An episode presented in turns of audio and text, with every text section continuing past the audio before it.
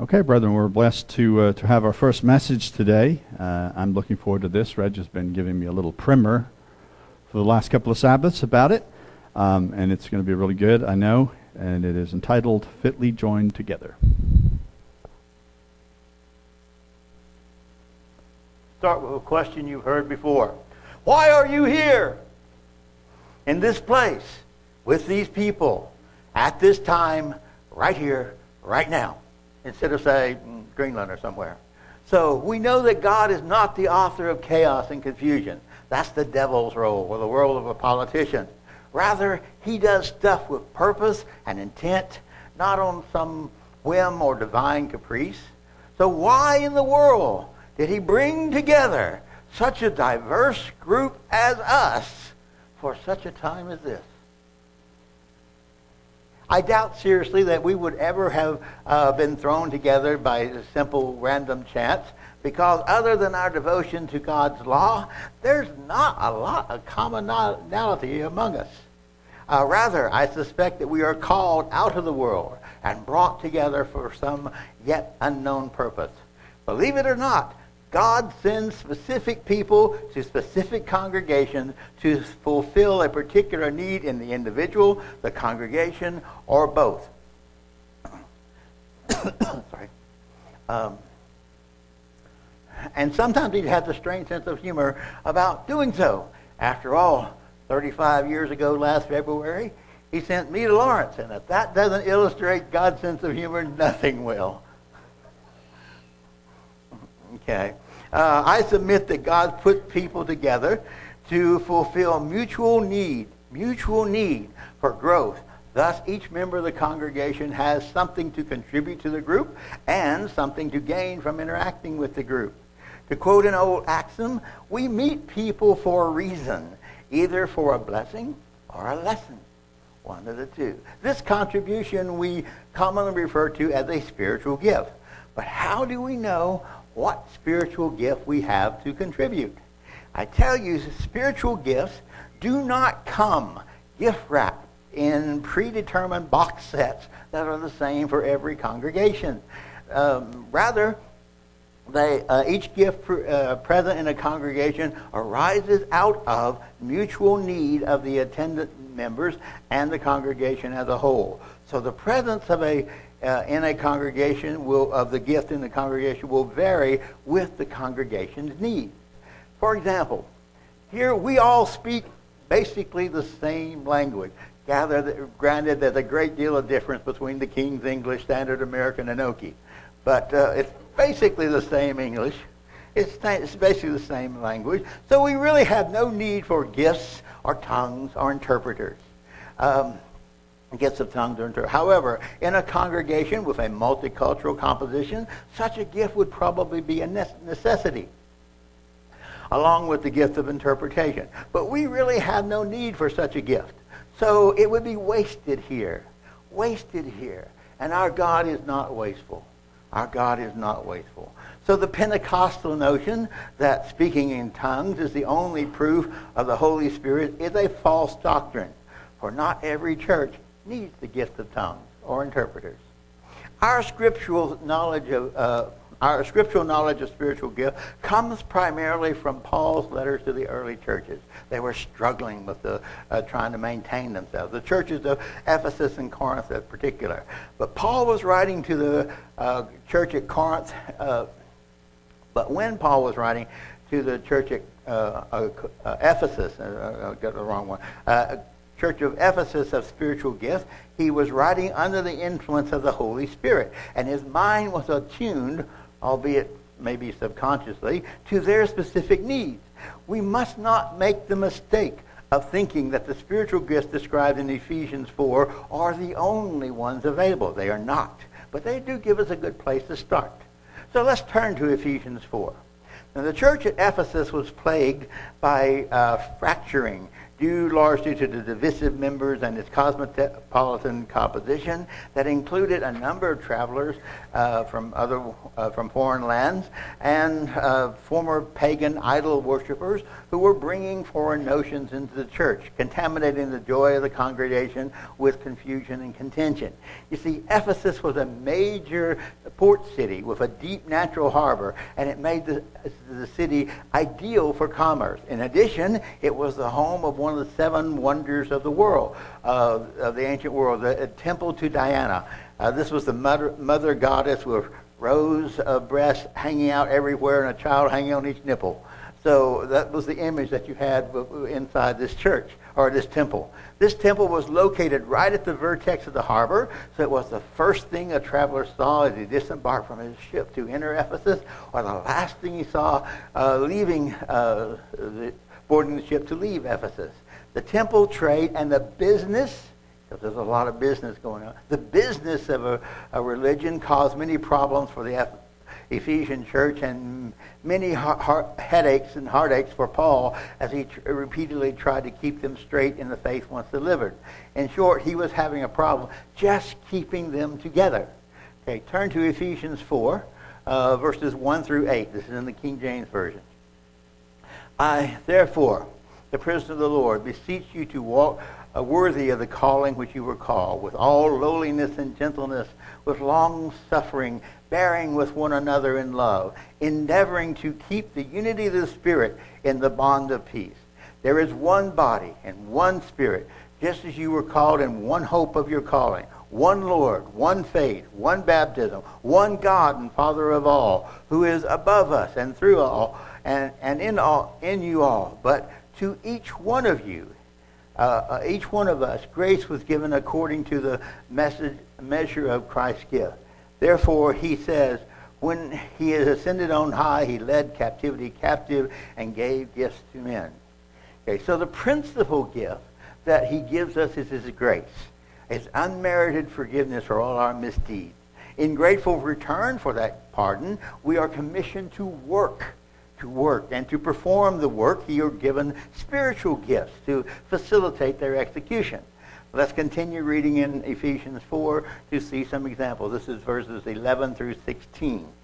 And he gave some apostles and some prophets and some evangelists and some pastors and teachers for the perfecting of the saints, for the perfecting of the saints, for the work of the ministry, for the edifying of the body of Christ, till we all come in the unity of faith and the knowledge of the Son of God unto a more perfect man, unto the measure of the stature of the fullness of Christ that we henceforth be no more children, tossed to and fro, and carried about with every wind of doctrine by the sleight of men and cunning craftiness, whereby they do wait in that lie in wait to deceive.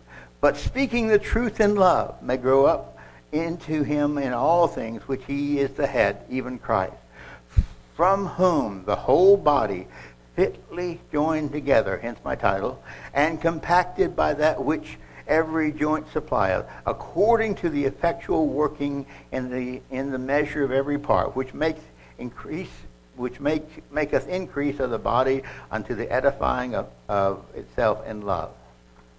Gifts that Paul mentions here are specifically targeted to address the needs of the Ephesian, Ephesian church and they are very still relevant for us today.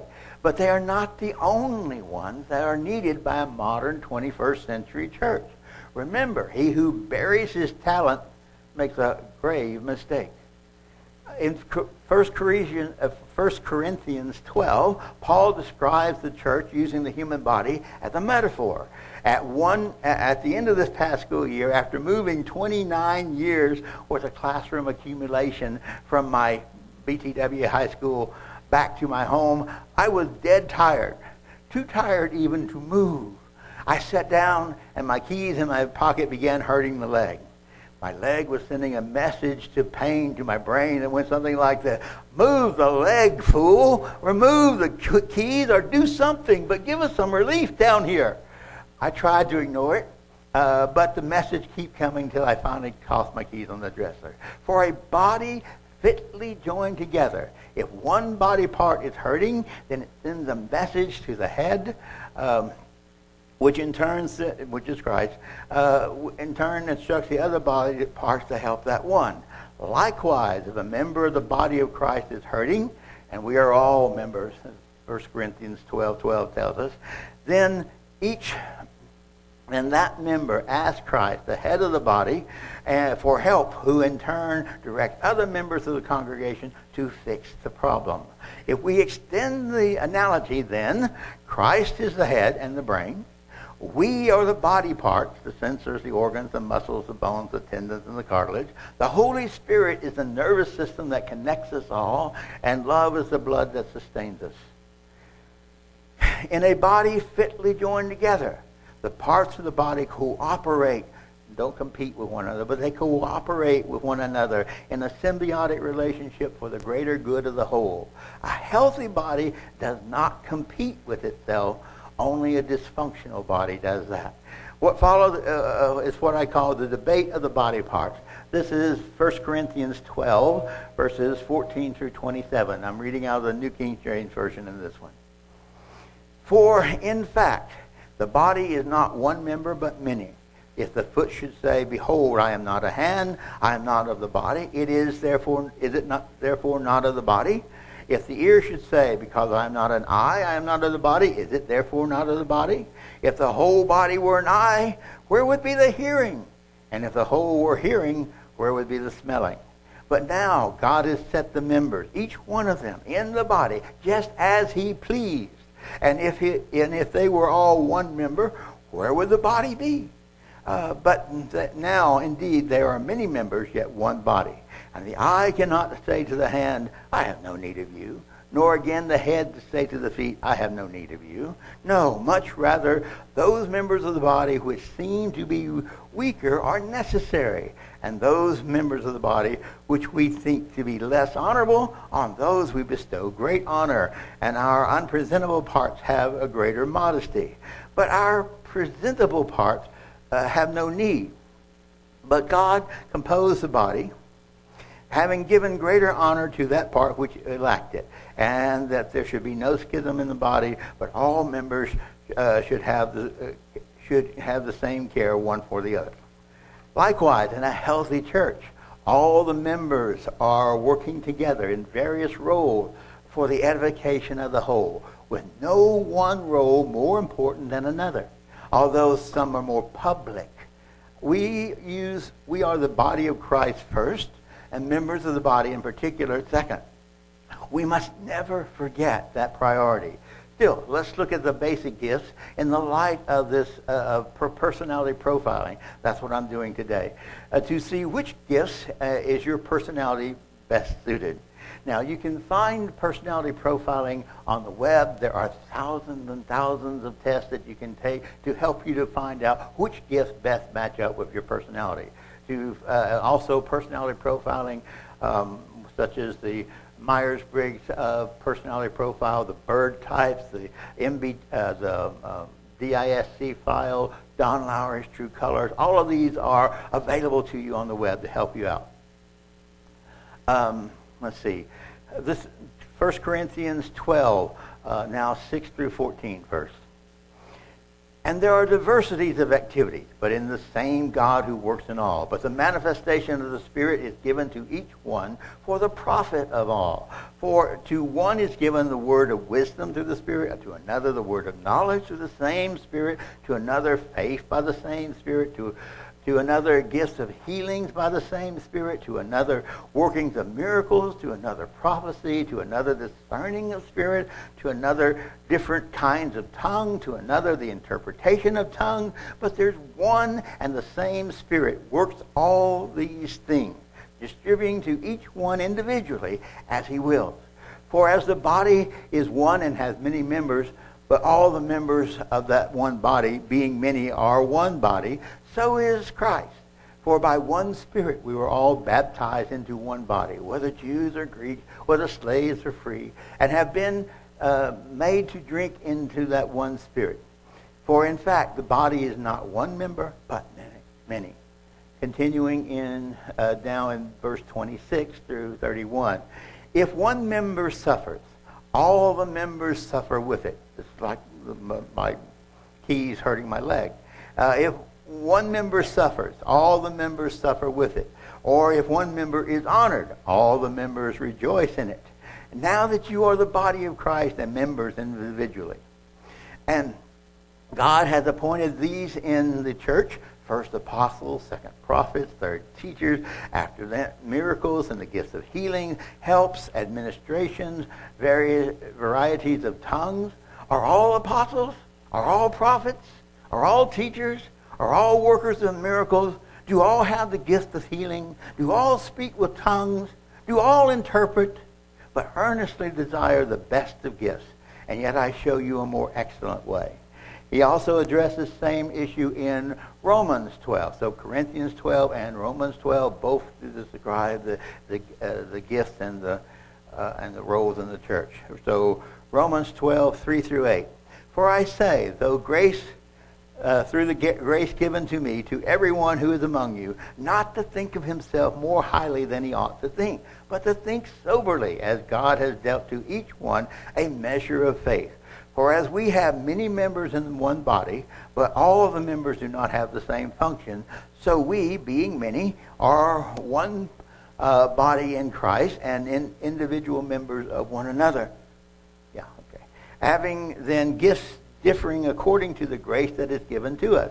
Let us then, let us use them. If prophecy, um, then let us prophesy in proportion to our faith. Or ministry, let us use it in our ministering.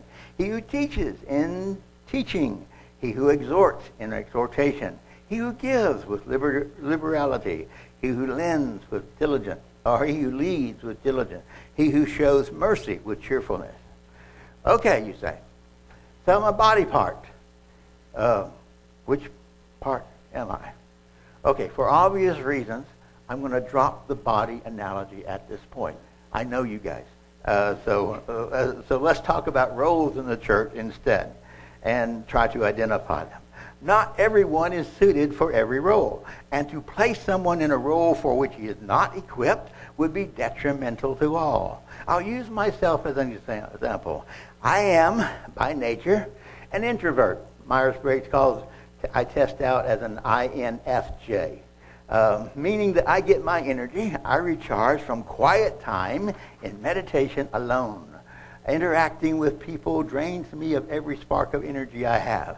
Hence, I can be a speaker, a singer, or a teacher, roles that involve presenting only.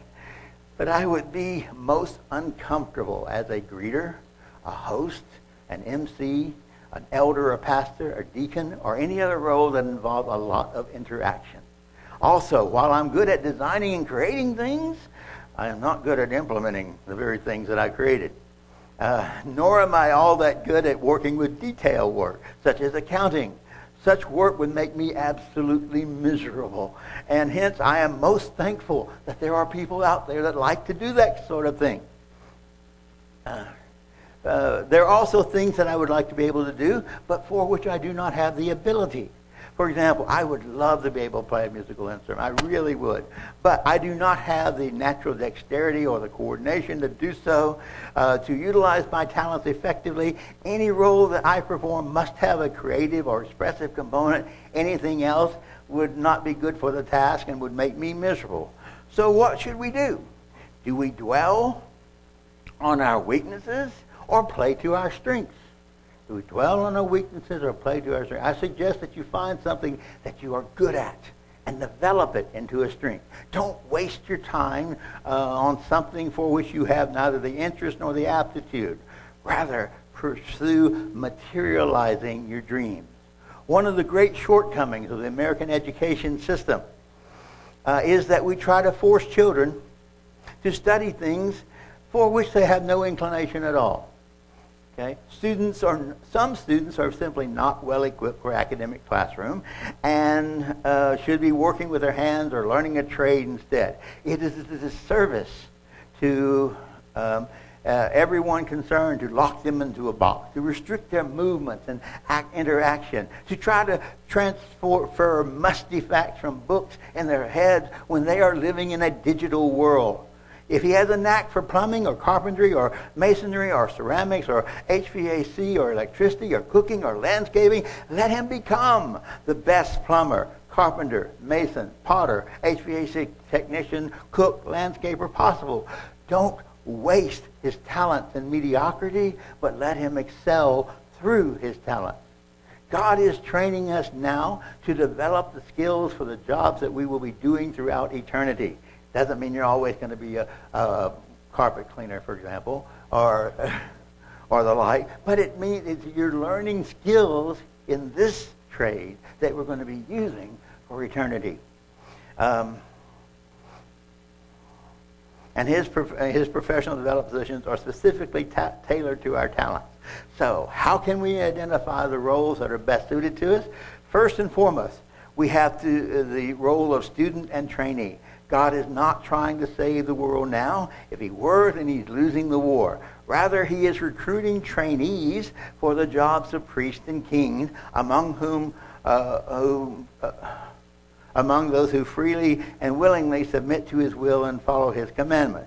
These terms, priests and kings, are scriptural diction and are a bit misleading, for it does not imply that everyone will be working in the temple or the government. Rather, these terms refer to people in positions of command or authority, and they are administrators at all different levels and imply a level of trust, loyalty, and aptitude, just as there were many levels of rulers and priests in the temple service. Secondly, the administrative roles are public and private, not primary and support. And each person can perform more than one role. We don't have to be locked into one role only. We need, uh, so public roles, what are they? Minister, teacher, message bringer, elder, deacon, deaconess, song leader, pianist, usher, Rick and uh, Brian back at Central Command, uh, council members, those who offer ceremonial public prayer, greeters, musicians, special music performers, announcement givers, Bible study leaders, scripture readers, MCs at social, laying on of hands, healers. These are public roles, things that everyone sees. But there's a lot of roles that go on behind the scenes. Behind the scenes role are helpers, supervisors, custodial and maintenance personnel, librarians, both for literature and uh, CDs, uh, landscaping, teachers' aides, climate control, seating, social committees, visiting committees, business administration, kitchen supervisor, kitchen personnel, ministers to the uh, sick and the elderly, event coordinators, caregivers, record keepers, people who maintain correspondence with members we've lost track of. Um, uh, equipment maintenance, chauffeur, uh, telephone operators, keepers of the sanctuary, writers, lesson planners, many more. In addition to the behind the scene roles, there's also private roles friend, listener, confidant, comforter, counselor. Um, biblical terms is exhortation. Uh, exhortation means that you prod the person on, that you encourage him and build him up. This is a very important role. It's a private role, though, not one that's out in public. Seen a lot. Um, let's see. Uh, advi- uh, counselor, advisor, exhorter, helper, caregiver, greeter, praying for others, peacemaker, judge, news hawk, not gossip, but a news hawk, one to keep us informed of what's going on in the world. Healing, fasting, charity, anti neglect person. Remember, identify your strong points and fully develop those. Don't work on your weak areas to develop a role. The, the, the principle here is a biblical principle. It's the difference between mediocrity and greatness. Work on your strong points to become great. Don't work on your weak points to become mediocre. Okay, so how do you identify your roles? Okay. Um, first thing, identify your natural intelligences. Howard Gardner in, uh, identified uh, in frames of mind and muscle intelligence theories and practice, identified at present nine distinct identifiable intelligences that are located, localized within the brain. I'll just simply name these off very first, quickly first. Mathematical, logic, the verbal or linguistic, musical, uh, spatial perception, uh, interpersonal, intrapersonal, kinesthetic, which is body and uh, motor skills, nature. Some people have a natural uh, ability to grow plants out of nothing, basically, and others would kill the healthiest garden there is with a black thumb. Uh, some people can almost talk to animals. They are so, uh, well, others, uh, an animal snarls and runs away on the first sight. Existential, the uh, cosmological intelligence to uh, understand our place in the universe or our place for our being. Okay, that's the first thing. Identify your natural intelligence. Then go find out what your personality type is because the personality type uh, illustrates how you approach the world. Now, the, as I mentioned earlier, they're the Myers-Briggs Temperament Indicator, the DISC uh, personality profile, Don Lowry's True Colors, and Take Flight Bird Types. Those are four, just four of the many, many, many, many personality type programs. Now, some religious folk uh, object to personality profiling, asserting that it is similar to astrology and seeks to pigeonhole people, denying them their infinite godly potential. Nothing could be farther from the truth. Astrology asserts that the position of the heavenly bodies, the sun, the moon, the planets, stars, comets, etc., at the time and location of birth determine his personality, fortune, uh, destiny, relationships, wealth, fame, career, health, lifespan, and other things. It is very deterministic. It is almost to the point of fatalism.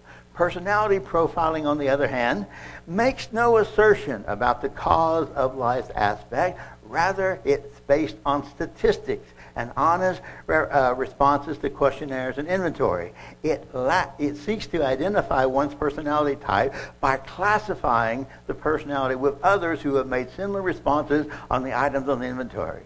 So it is a statistical science. It is not uh, a pseudoscience as well. The, the personality profile then is a statistical science identifying the shared common characteristics of people who respond similarly on a questionnaire. If the inventory is answered honestly, then the profile is most assuredly correct because it is a reflection of the free choices of the individual. Uh, I lost my track. And will often uh, provide great insight into one's beliefs, values, interests, attitudes, strengths, and weaknesses. Profiling also helps with interpersonal relationship because if you knew if you know where the other person is coming from psychologically, then we'll be better able to understand the position he holds on topics and issues, and such so understanding should minimize conflict and hate crimes. Um, most four-term profiles are based upon the work done by uh, Myers-Briggs. And I'm running, okay. Uh, the mother-daughter team uh, who first developed in detailed modern uh, personality type profiling. although the four-part model itself dates back into antiquity. Uh, I'll illustrate the four profiles using the MBTI. The first spectrum is a um, dichotomy that uh, where describes, sorry, try again. The, the first spectrum, this dichotomy describes both where we focus our energy and how we replenish or, uh, or, recharge to replenish that energy. The ends are the pure introvert and the pure extrovert. Introverts, that's, I'm one uh, focus primarily on ideas, memories, and personal experiences. They recharge through alone time, meditation, prayer, quiet reflection, away from the bustling crowd. They tend to be loners, do not like social uh, events or parties, uh, because being around people exhausts and drains their energies. Many of us are empaths, and we absorb the feelings of others, and it's just too much to bear. They need quiet time alone to let the murky waters settle out the contaminants stirred up by interacting with people. They support, they prefer support positions over positions that require contact with clients. Some can hold positions of authority if it is presentational, but they do not they do so at a great expense to themselves. They may disappear completely from social circles for days or weeks at a time. Extroverts, in contrast, focus outwardly on other people in action. They are the life of the party and the center of attention. No one can stay a stranger around them. We have several of those in our congregation here. Maxine's uh, definitely one. Uh, Jeanette McMurray is another. No one stays a stranger around those people, okay? Uh, they gravitate toward positions of leadership. They get charged up by interacting with people. Then they love socializing and activity. What would drain an introvert invigorates the extrovert.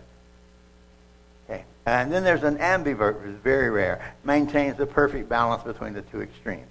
In the original study, Myers-Briggs found that the introvert to extrovert ratio was 1 to 3, or about 25% introvert, 75% extrovert. But today, the ratio is about half and half. Also, today's psychologists veer away from the strict dichotomy of introvert extrovert, but it see it as a continuum, and we are at different points along the continuum here, leaning more to one or the other. Second spectrum. I, uh, second spectrum. The dichotomy identifies the uh, source of the information, how we gather information, and what kind of information we trust. The, the two ideas are sensors or intuitives. Sensors rely upon trust uh, exclusive rely upon and trust exclusively data received by our 19 senses. They live in the present and are attentive to detail. They are well groomed and down to earth. They prefer precise and exact language without a lot of flowery metaphor. They trust the practical and, uh, and concrete. They are most interested in utility. They prefer routine and predictable procedures. Intuitives, we re- intuitives on the other hand, ultimately trust their intuition over what their senses tell them. They are global in mindset, more concerned with the big picture than with details. They will trust a hunch over circumstantial evidence. They have a future orientation. They can easily find patterns in anything. Uh, I mean, how many times I've just found patterns on the bat tiles on the bathroom floor, for example. Um, they can often view the world as metaphor and analogy and use figurative language extensively in the descriptions. People often uh, describe an intuitive as having his head in the clouds. They are creative and theoretical and have little regard for practicality. They are uh, in touch with a greater truth and they are always learning something new. Third spectrum, this dichotomy clarifies how we make decisions. It's thinking or feeling. Okay? Uh, the thinkers uh, type have a preference for thinking, remove themselves from the equation when making a decision. They value impartiality and logic, carefully evaluating the cause and effect relationship, but can uh, sometimes come across as cold and unfeeling. The feeling people, on the other hand, um, when making important decisions, they emphasize, empathize empathize with others, putting themselves in the shoes of other people. They consider the values of others and the impact the decisions will have on people around them. They do not like conflict and will sacrifice their own preferences for the sake of harmony unless a higher value is at stake, and then they will stubbornly defend those strong values. Fourth spectrum um, this dichotomy indicates our approach to the world around us, uh, the perceiving and judging type. Perceiving types uh, want more than, than anything else just to experience the world as perceivers. They prefer to live a more spontaneous, less structured existence. They enjoy variety, spontaneity, trying new things. What's more, they sometimes fear making decisions because they don't want to miss out on anything that could have been a better choice. Uh, judging types, on the other hand, like our decisions made, our ducks in a row, our projects completed. They are planners and list makers who hate uh, having something due at the last minute and will work ahead to avoid stress. They tend to be perfectionists. They are creatures of habit, uh, preferring routine and scheduled activities to exploring something new, simply because routine reduces the number of decisions they have to make. We're lazy. Okay. However, uh, they will periodically insist on a sudden drastic change just for the sake of variety. Okay, I'm running short of time. So there are other forms like the DISC. DISC stands for uh, dominant uh, or interactive, supportive, and compliant. If you think of this as birds, uh, an, an eagle is dominant. A peacock or parrot is interactive. A dove is supportive and peaceful. An owl is compliant and conscientious with his own standards. Uh, traditionally, there are, are, a list of, like, um, let's see, 19 distinct uh, roles or gifts described in the Scripture. They are, I'll list them for you pastor, shepherd, apostle, uh, evangelist, administrator, leadership, uh, prophecy, teaching, wisdom, knowledge, discernment, exhortation, faith, miracles, healings, mercy, giving, speaking in tongues, interpreting tongues, and serving or ministering. Those are the ones that are officially listed in uh, Scripture, in, as I mentioned, Ephesians 4, uh, 1 Corinthians 12, and Romans 12. So those are the sources. Those are the ones that Scripture identifies. If you want to help to find your um, which of spiritual gift you have, um, there's a website you can go to, one of many. Uh, this is called spiritual www.spiritualgiftstest.com. If you want to try to go find, that's a pretty good one to look at to start with, and it will give you the definitions of all of these different roles and and uh, gifts and what you're supposed to do. I pa- had passed out to you uh, a little booklet here, and this is something I made up. The first six of these uh, are taken from an outside source, uh, but it's a good little test to find out what your gifts are and see which ones you have the highest scores on. Those are the ones. In addition, though, I propose some others as roles or gifts for our time um, guardian, seer, mediator, facilitator, um, librarian, accountant, judges, communicators, joybringers, musician, healer, chef, chauffeur, chauffeur and uh, farmer. Now, these are both literal gifts and figurative gifts. Uh, let me give an example or two. Uh, the guardian. Um, a few years ago, we had a, uh, some, someone claiming to be an apostle coming to our church and try to spread his doctrine around and uh, Mr. Gregory, um, David, and um, several uh, others all came up as guardians of our church to prevent him. It is one willing to willing and able to defend the congregation with sound doctrine against intruders who come among us and, uh, with their own agendas like wolves among the sheep. They're knowledgeable, bold, courageous enough to speak to power, able to confront opposition with strong conviction found in script, founded upon Scripture, uncompromising with Scripture and the sanctity of the congregation, willing to show intruders the door when necessary. This is a very important role when we have intruders coming into us, and we need these guardians. Um, uh, I'll show you one more example of this one, and I'll end it here. The chef.